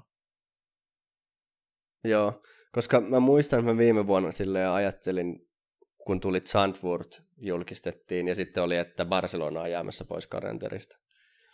Niin sitten tämmöinen vanha jäärä reaktio oli silleen, että ei Barcelonaa voi ottaa pois formulakalenterista, että Barcelona on aina ollut silleen, ja tulee aina olemaan, ja Arton Sennat ja kaikki on siellä ajanut, ja nyt taas kun mä en ollut itse asiassa edes kauhean tarkkaan katsonut tämän vuoden kalenteria, vähän mennyt silleen kisa kerrallaan, toki nyt mitä uusia ratoja sinne on tullut, niin nyt kun mä näin, että mikä on seuraava kisa Barcelona, että on se, ja sen jälkeen on muuten Monaco, että Musta tuntuu, että se on ollut aika pitkälti aina tavallaan, että Espanja into Monaco tuntuu. Ei ole muuten, kuvittelepa tämä sprinttikesakonsepti Monacossa. Ehkä se pitäisi laittaa kokeilun vuoksi nyt tänä vuonna sinne Monacoon, niin nähdään, että koska jos se laitetaan vaan Silverstoneen, toinen oli Monza ja sitten oli vissiin tarkoitus Brasiliassa, niin laittakaa se nyt sinne Monacoon, niin nähdään, että kuinka hauskaa se on sitten. Niin, kuvittele, jos sitten se lopputuloissa se olisi vaan se, että se sprinttikisassa kaikki tuli samassa järjestyksessä, kun missä lähti. Niin, paitsi, että ehkä 2-3 autoa ajaa seinään. Niin kuin. Että joo, mä halusin vaan lisää tuohon, kun on just tällainen, niin kuin, tiedätkö, haluu niin kuin taistella tavallaan vanhojen kisojen puolesta, niin muistan sitä, kun oli puhetta jossain vaiheessa, että mahdollisesti Spaata ei ajettaisi enää tulevaisuudessa. Niin se jätti just mulle sellaisen niin kuin fiiliksen, että mitä helvettiä, yksi niin kuin selkeästi parhaimpia ratoja kalenterissa, ja sitten niinku kuitenkin niin kuskienkin suosikki, että oltiin niinku skrapaamassa pois. Niin tällaiset mun mielestä radat on sellaisia, jotka niinku ansaitsee olla kalenterissa. Just Monzakin, jossa on niinku vahvat historiat. Varmasti Silverstonessäkin on vähän sama. Joo, ja itse asiassa Silverstone oli kans joku vuosi tässä niinku talousvaikeuksien takia jäämässä pois kalenterista. Ja nämä on niinku mun mielestä nimenomaan, niin kuin sanoit, Spa, Monza, Silverstone on sellaisia ratoja, mitä ei ole vaan varaa jättää pois siitä kalenterista, koska kyllähän tämänkin lajin iso osa mielenkiintoa tulee siitä historiasta ja siitä niin kuin ajan varrella karttuneesta sellaisesta arvostuksesta, niin ei siellä ole varaa, ei kukaan halua katsoa formuloita, jos siellä ajetaan vaan jollain tilkkeradoilla. Niin tilkkeradoilla jossain tällä... Lähi-idässä. Niin jossain, vaikka se on tietysti, ajetaan ympäri maailmaa, mutta siellä pitää olla näitä perinteisiä ratoja. Ja kyllähän Jenkeistäkin perinteisiä ratoja toki löytyisi esimerkiksi, mutta niin kuin, tai mieti, jos joku Suzuka otettaisiin pois kalenterista. Vaikka sekään ei ole niin, olisiko 80-luvulla valmistunut se rata, mutta siis kuitenkin. Niin kuin, et... Mutta onko se niin, että nyt Saksan GPT ei edes ajeta enää? Että Hockenheim on kokonaan ulkona eikä Nürburgringin, joka on tullut takaisin? Katsotaan sitä tämän kauden kalenteri, mutta viime kaudella ajettiin mun mielestä vaan tämän koronan takia, että sekin olisi viime kaudella jäänyt pois. Ja tämä on niin kuin pitemmän aikaa ja mun mielestä tämä Saksan GP on ollut sellainen, joka... on ollut ihan silleen vaakalaudalla ja monta kertaa jäämässä pois, vaikka itse on kyllä sitä mieltä, että siellä pitäisi olla sekä Hockenheim että Nürburgring mielellään kalenterissa. Vaikka toki ehkä Nürburgring on vähän... Joo, mä en kyllä näe sitä tässä, että olisi Saksan GPtä. Mikä mun mielestä silleen just huomioiden sen, että niinku varmasti niin Saksallakin on aika vahva niin kuin kannattajakunta, koska niin kuin, just nimenomaan joo, saksalaisia kuitenkin... niin kuin, hyviä F1-kuskeja on niin kuin, pitkään ollut. Nyt varmasti Schumacher tulee yhtenä uutena takaisin, ja vaikka Vettelin vähän niin kuin, kiinto tai niin kuin, ei ole niin hyvin enää mukana taistelussa. Ja täytyy muistaa kuitenkin, että Mercedes on saksalainen talli. Niin. Mercedesillä on isot markkinat Saksassa. Et kun just nyt viime vuosina tuntuu siltä, että ollaan taas vähän silleen eklestonemaisesti niin keskitytty avaamaan jotain uusia niin markkinoita, että nyt Saudi-Arabia onkin tulossa myös. Ja sitten just nimenomaan se, että nyt USAssa tuleeko olemaan 2 kisaa sitten ensi kaudella, jos se Miamikin tulee, että Kotassa sekä Miamissa. Se on kyllä mun mielestä niin kun, se on ihan suotavaa, että Yhdysvalloissa ajetaan useampi kisa. Et kuitenkin niin valtava maa. Niin ja sitten ehkä kuitenkin selkeästi tuntuu siltä, että on myös kasvanut siellä merkittävästi F1-brändi kyllä viime vuosina. Joo, ja se on Liberty Median ollut selkeästi sellainen niin kuin agenda, että nimenomaan saataisiin. Ja Haas löytyy nykyään niin kuin myös niin kuin kotitallina vaikka tavallaan. Vaikka onkin Venäjän väreissä. Mutta... niin. No... itse asiassa ihan tälleen niin kuin mielenkiinnosta, niin jos pitäisi joku yksi olemassa oleva rata valita, niin minkä lisäisit kalenteriin, mitä sieltä ei vielä löydy? Hitto. Tämä on aika tämmöinen... Mulla tulee ekani heti mieleen Sepang tietenkin, koska siis ei se ole taloudellisesta näkökulmasta varmaan paras, niin kuin Malesia on vähän outo niin kuin, mutta siis se oli niin kuin ratana niin hyvä mun mielestä, että sitä on kyllä vähän ikävä. Joo, täytyy sanoa, että mäkin muistelen kyllä lämmöllä sitä Sepangin rataa. Se on kans niinku tämmöisistä moderneista radoista ehdottomasti hienoimpia. Mut mietin, että onko mitään sellaista oikeasti niinku sellaista historiallista tavallaan. Mä just mietin, että Amerikassa, että kyllähän täältä löytyy näitä, mutta mä tiedän nyt sen esimerkiksi, että Sebringissä ei voi ajaa Formula 1, sillä sehän osittain niinku betonia se rata, ne varmaan rikkoisi Formula 1 jousituksen ja pohjalevyn siinä suoralla. Sitten Watkins Glen, en tiedä sopisiko sekään enää niin kuin modernille Formula 1-autolle oikeastaan mitenkään. No joo, en mä tiedä, jotenkin... Laguna Seca olisi kans hieno, mutta jälleen kerran ei sekään sopi Formula 1-autolle, eikä silläkään mitään ohituksia koskaan nähtäisi Formula 1-autoilla. Et... Jep, mutta niin jotenkin sellaisia ratoja, missä niin kuin olisi mahdollisesti joku niin kuin fanikunta, ja sen lisäksi sitten saisi niin kuin jotenkin jännittäviä kisoja aikaan, koska esimerkiksi mikä mulla tuli mieleen, mä jotenkin aina tykkäsin niin kuin Valencia rataprofiilista, mutta sehän oli just nimenomaan kisojen kannalta aika tylsä. Sekä ei ole niin kuin oikeasti sellainen, minkä mä varten otettavasti nostasin esille, vaan tuli nyt jotenkin mainittu. Joo, mitäs Magnicore? Mä en tykännyt koskaan Magnicoresta. Mun mielestä sekin oli vähän sellainen, niin kuin, että siellä ei hirveästi ohituspaikkoja ollut. Mä itse asiassa ainoa F1-kilpailu, mistä mä oon koskaan käynyt, niin oli nimenomaan Magnikurssissa joskus mun mielestä 2005 ehkä joo. Joo. Se on muista Alonson ja Räikkösen taistelua siellä ja Räikkönen aloitti jostain huonoilta sijoilta ja pääsi tokaksi samaan aikaan kuin Alonso. Sitten oli helppo kisa niin kuin ykkösenä sitten siellä. Joo.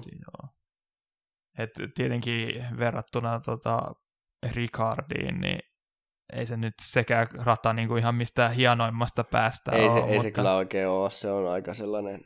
Mutta ei se kyllä Magny-Kurskaan oikeasti ollut niin. Niin, ei hyvä. Oikein Ranskassakaan. No siis, Circuit de la Sarthe, eli tämä, jossa Le Mansia ajetaan, niin sehän on maailman hienoimpia moottoriratoja ihan ehdottomasti.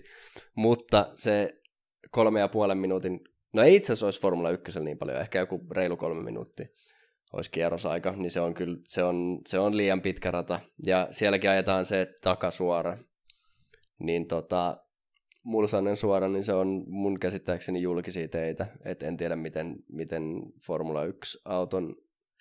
Nämä on kuitenkin tiedettävästi Le Mansia ajetaan sellaisilla autoilla, jotka on ehkä pikkasen niin kuin kestää enemmän asioita kuin Formula 1-autot. Mites pitkän profiilin Nürburgring?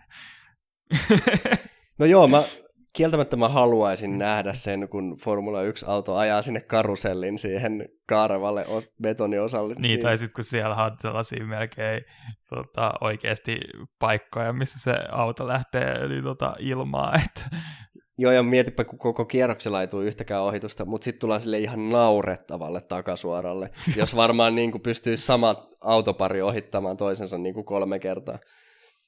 Oi, kuvittele sitä, kun siinä voisi olla silleen, että DRS vaihtuu siinä kesken suoraan, tiedätkö, että eka yksi ohittaa DRS, mutta sitten se menettää DRS, ja mitä antaa se toiselle kuskelle. Sitten kun se vielä yhdessä vaiheessa alkaa viettää sinne, onko se vasemmalle alamäkeen se suoraan, niin siinä vaiheessa siellä on kyllä autoa seinässä niin paljon. Että...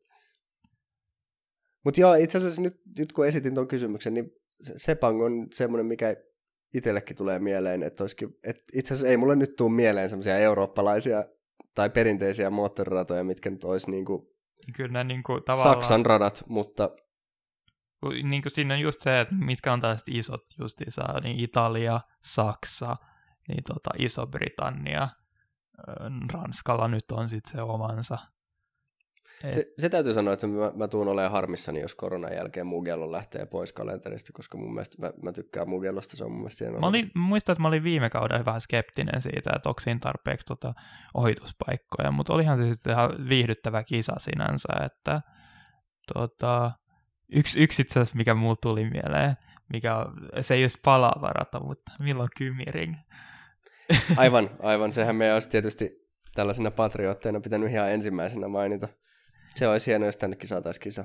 Niin, että kuitenkin meilläkin on se, ehkä ei nyt niin kuin kaikista suurin fanikunta maailmassa, mutta kuitenkin siis niin kuin F1-tasolla niin on meillä 2 kuljettajaa siellä. Että... Niin, ja on ollut pitkään kärkikuskeja, että Mutta tietenkin tässä on vähän sellaiset taloudelliset realiteetit, että, ja mäkin olen vähän siitä Kymiringin rataprofiilista kyllä niin kuin skeptinen, että sopisiko se edes niin kuin F1, ehkä tulevilla F1, jos ne pystyy sitten niin kuin olemaan lähempänä toisiaan kisan aikana, niin ehkä niitä ohituksia tapahtuisi, mutta aika kapealta ja niin kuin vähän sellaisia pitkiä suoria puuttuu siinä. Niin. Joo, täytyy katsoa, miten toi tulee... uudet säätömuutokset vaikuttamaan sitten ensi kaudella, että onko ne niin luvatun niin kuin hyvin seurattavissa ne autot kuin mitä on lupailtu. Yksi itse asiassa rata, mikä mulle tuli mieleen, että mä tykkäsin yllättävän paljon Fujista. Tietenkin siinä oli se hirveän pitkä suora, mikä vähän niin kuin jotenkin varmaan johtaisi DRS-aikana aika helppoisiin ohituksiin, mutta muuten se rata mun mielestä on niin kuin ihan mielenkiintoinen, että se ei vaan ole just se, että en mä nyt Susukaa pois halua, mutta sehän oli se niin. Yleensä, miten Fusi siitä pääsi sitten se kalenteri oli se, että Susuka sitten otettiin pois. Joo, se ei ole hyvä vaihtokauppa, mutta tietysti Japanissakin on niin paljon formulafaneja, että kyllähän silläkin tavallaan voisi ihan hyvin 2 kisaa vuodessa pitää. Mä aloin miettiä myös sitä, että taitaa nyt olla, että Kiina ei ole kalenterissa. Kiina on kanssa, Shanghai on mun mielestä kanssa. Mä tykkään siitä radasta, se on mun mielestä... Joo, se oli just näin, niin muistuttaa vahvasti jotakin Sepangia. Ja... Se on aika sepangmainen. Nämä on näitä semmoisia niin kuin tilkken onnistuneita ratoja, jossa on oikeasti jotain uniikkia ja silleen mielenkiintoista. Sitten samaan aikaan nyt se jotenkin päästiin tähän, niin sellaisia ratoja, mitä ei sitten niin kuin mun mielestä tarvitsisi olla. Hungaroring on mun mielestä yksi niistä. Hungaroring on yksi niistä, vaikka se tiedetään, että se on suomalaisten niin kuin ihan tälleen formulamatkailun näkökulmasta niin suosikkikohteita, niin eihän se ratana niin kuin TV-katsojan näkökulmasta, niin vuosi toisensa jälkeen oikeastaan ainoa niin kuin positiivinen puoli siinä on se, että siellä sataa aika usein, niin kuin, mutta silti ei siellä kovin mielenkiintoisia kisoja ole. Sitten kun puhutaan tästä, niin Barcelona on kuitenkin sellainen, joka mun mielestä, siis se on perinteinen rata, siis sillä on tavallaan aihetta olla kalenterissa, mutta tylsiä kisoja siellä on lähestulkoon joka kerta. Niin, että siis tietenkin siellä ehkä niinku fanikunta vähän nousi, en tiedä onko se pysynyt se hype edelleen Carlos Sainzin ansiosta, muistan se, että eihän niillä ollut. Fernando Alonsokin nyt niin, niin siinähän mä muistan, että nimenomaan oli siinä, kyllähän Barcelona saajettiin paljon ennen Fernando Alonsoa, mutta sitten nimenomaan sit, kun Alonso nousi niinku kärkikastiin, kuskien kärkikastiin, niin se nimenomaan niinku se buumi siellä Barcelonassa kasvoi F1 suhteen. Mutta silti ei ole kuullut niinku mitään verrattuna just italialaiseen kannattajakuntaan tai saksalaiseen ja brittiläiseen, että sinänsä et niinku, tietenkin varmasti parempi vaihtoehto kuin joku Unkari. Onko Unkarissa niinku ollut koskaan mitään tallia tai kuskia, niin I don't know. Mut. Niin, sit kyllä tavallaan, jos nyt heitetään vähän kapulaa rattaisiin tälleen perinteisesti, niin mä en oikein osaa muodostaa tästä mielipidettä, mutta kyllä mä aina välillä mietin sitä, että kuuluuko Monaco olla kalenterissa. Siis onhan se historiallinen merkitys on niin kuin ihan kiistaton, mutta kyllähän se on niin kuin vuosi toisensa jälkeen. Se on lähtökohtaisesti kauden tylsin kisa. Ja kun sen arvokin on vähän niin kuin tippunut, kun se oli aikaisemmin se ainoa katurata, niin nyt sitten niin kuin näitä katuratoja tulee niin kuin jo koko ajan niin, enemmän. Ja esimerkiksi enemmän. Singapore on mun mielestä mielenkiintoisempi rata. Niin, että se mun mielestä siinä niinku Singapore ehdottomasti on niinku nostanut profiilia. Siinä oli osittain se myös silloin, että se oli se ensimmäinen niinku yökisa. Ja sitten niinku, jotenkin just se, no mun mielestä ehkä se niinku yökisa aikoinaan niinku jotenkin nosti sen profiilia, mutta just nimenomaan vuosi toisensa jälkeen se on myös mun mielestä pitänyt maineensa niinku ihan hyvänä kisaratanakin ja et ei se nyt niinku, ei se mun mielestä esimerkiksi se, että Bahrainiakin ajetaan niinku, niin yövalaistuksessa, niin yhtään ole heikentänyt sen niinku Singaporen asemaa niinku jotenkin kalenterissa. Ei, onhan se niinku, on se Singapore on edelleen jotenkin täysin niinku omalaatuinen rata silloin semmoinen.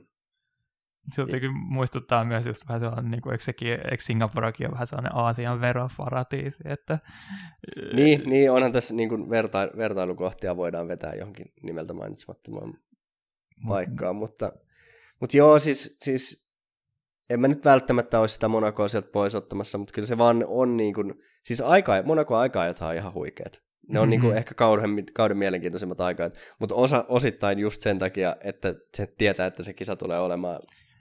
Niin se kertoo aika paljon, kun Ricciardokin voitti niin kuin jollain vaihdelaatikko-ongelman kanssa. Sen oliko siellä niinku toinen osa tästä energiankeruu, niin kuin, oliko se jarruenergiankeruuyksikkö kokonaan pois pelistä, joka on siis, puhutaan varmaan, jos ei ihan, niin lähestulkoon 100 hevosvoimasta tai jotain. Niin, siis, ja sitten oli se, mä en muista mikä vuosi oli se Lewis Hamiltonin TD's Tires Are Dead voitto, kun niinku, joku 10 kierrosta ennen maaliin mukaan niinku, ei ollut renkaista enää mitään jäljellä, silti jotenkin pidettiin niinku, joku hirveä 3 tai 4 letka niin, vaan takana. Että. Joo, ja nimenomaan ainakin sen ajan Pirellit oli myös iso vaikutus siihen, miksi kisat oli niin tylsiä, että kun ne renkaat ei niin kuin yksinkertaisesti voinut loppua.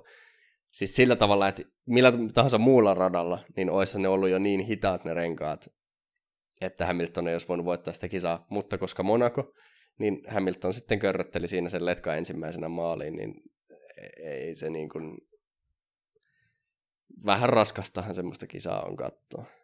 Niin, että kyllä mun mielestä niinku, se on vaan historiallisesti sen verran merkittävä, että kyllä mä haluan sen Monacon edelleen pysyvää. Ehkä toivottavasti ensi kaudella sitten myös just nimenomaan se autosääntö tai niin kuin muutokset, se, että pystyy niin kuin olemaan lähempänä kilpailijat toisiaan, niin helpottaisi myös sitä, niitä on Monaco-ohitustilannetta, mutta sen mä halusin vielä nostaa, että esimerkiksi joku Abu Dhabi ei kyllä niin kuin ole mun ainakin mielestä sellainen, että mitä välttämättä tarvitsisi oikeasti pitää kalenterissa, musta se tullaan varmasti pitämään, koska se on Lähi-idässä niin merkittävää, sillä alkaa jo olla niin kuin aika monta vuotta ollaan ajettu siellä, että tuntuu olevan ainakin iso investointi silloin aikoina. Ja tämä on itse asiassa hyvä, kun nostit Abu Dhabin, koska se on perinteisesti muodostunut se, että se on se kauden päätöskisa. Jep. Niin eikö kauden päätöskisa saisi olla nimenomaan sellainen rata, missä oletettavasti tapahtuu paljon, koska jos nyt ajatellaan, että vaikka tällä kaudellakin maailmanmestaruus menisi sinne viimeiseen kisaan. Tai oli mikä kausi tahansa, mutta ei sillä ole merkitystä. Mutta siis, olisi se hieno nähdä sitten se viimeinen kisa. Muistetaan esimerkiksi 2016 Nico Rosbergin ja Lewis Hamiltoninkin välillä. Mm. Niin Hamilton siinä hidasteli edellä ja keräsi sen nipun kasaan ja Rosberg oli siellä kovassa paineessa, mutta eihän sieltä silti kukaan, niin kuin, oliko siellä Verstappen just häiritsemässä, niin kukaan on ohi tullut, että jos joku, sanotaan vaikka Monza, olisi niin kuin kauden viimeinen kisa, niin siellä nähtäisi kyllä sellaista vääntöä, että se... Tai Spa. Niin. En tiedä, mulla tietenkin... No, siinä on just nimenomaan taas nostalgiset syyt, miksi nostaisi niin kuin Barcelona. Ei kun Interlagosin takaisin. Joo, ja sinne. Siis sekin kelpaa. On sekin siellä, sieltä on niin hyviä muistoja. Is that clockit ja Räikkösen viimeiset räikäiset. Ja... Se olisi kyllä niin kuin ehdottomasti, mutta kyllä nyt toi Abu Dhabi just tuntuu olevan sellainen, että joka vuosi kalenterista tietää tasan tarkalleen, että minne se tullaan tunkemaan. Että. Niin. Mutta joo. Meidän vielä tässä oli hyvä tällainen loppulisäykset. Kyllä ei mukamas juttua riittänyt, mutta kyllähän tästä taas varmaan tulee pidempi podcasti kuin sitä edellisestä. Että no okei. Okay, mentiin tällaiseen, jätin vähän puhumaan perusradoista. Kyllä. Mutta ei sentään haukuttu ihan hirveästi tilkkejä tänään. Että oli no niin... Se on yllättävän muuten, ei tullut hirveästi. Tämä oli ihan yllättävän positiivinen. Eikä itse asiassa ei haukuttu ihan hirveästi Mazepiniakaan, että tämä oli jo... Niin, no, mutta se oli just se, että niinku... Kyllähän me toki sanottiin monta kertaa, että ei sen kuuluisi olla tuolla, mutta siis se nyt on niinku meidän standardeilla vielä, että eihän se ole haukkumista. Niin, ja se, että mäkin sanoin, että ainakin silloin se pitää mainettaa yllä, kusipäinen pään mainetta, mutta kuitenkin, että se tuo jonkinlaista arvoa tähän urheiluun. No, mutta onko sulla enää mitään? Me oikeastaan käytiin tässä jokainen Formula 1-rata aika pitkältä läpi, mutta ei me sitten Barcelonasta hirveästi puhuttiin. No ei! Onko sulla jotain? No kyllä me puhuttiin siitä chicaanista ja ohittamisen vaikutusta. Onko sulla vielä jotain sanottavaa Barcelonasta? Ei. Voisi lähteä hiiteen, mutta kyllä se niin kuin samaan aikaan, niin katsotaan miten käy sitten seuraavassa kisassa, että... Mutta joo, ei hirveä niin kuin, kovia odotuksia ole. Päinvastoin kuin just Portimaun kanssa. Voisi vaihtaa just siihen, että ei Portugali voisi ottaa Espanjan niin vastuun tulevaisuudessa näistä. Niin, se on melkein kuitenkin sama maa. Niin. Melkein sama maa kuitenkin. Jep. Mutta rupesiko tämä ole aika pitkälti tässä? Joo, mun puolesta ainakin. Tosiaan ensi viikonloppuna jo Barcelonan osakilpailu. Eiköhän mulla ei ainakaan töitä, varmaan saataisiin silloin jo sunnuntaina. Joo, ei... hyvä kun sovitaan tässä podcastin aikana. Niin, tämä on hyvä sitten, niin voi sitten rupea soittelemaan perään, että ei podcastia kuulu. Tähän podcastiin me taidettiin luvata, että ei varmaan onnistu samana päivänä. Mutta... Joo. Mutta kyllä varmasti varmaan katsotaan sitten yhdessä, ei tarvitse kuunnella brittien Hamiltonin ylistyksiä koko ajan. Se on se hito Martin Brundle kommentaattorina, joka niinku koko ajan laukee Hamiltonin ajotaidoille. Niin. Voi kuunnella vähän Zuuselaa sen sijaan. Kyllä. Mutta eli tästä tulee sitten huikea viikko. Tällä viikolla julkaistaan 2 podcastia. Niin, ihan vaan teitä varten. Kyllä. Mutta jos joku taas on tänne asti päässyt, niin kiitos kuuntelusta. Joo, ja moi moi. Moikka.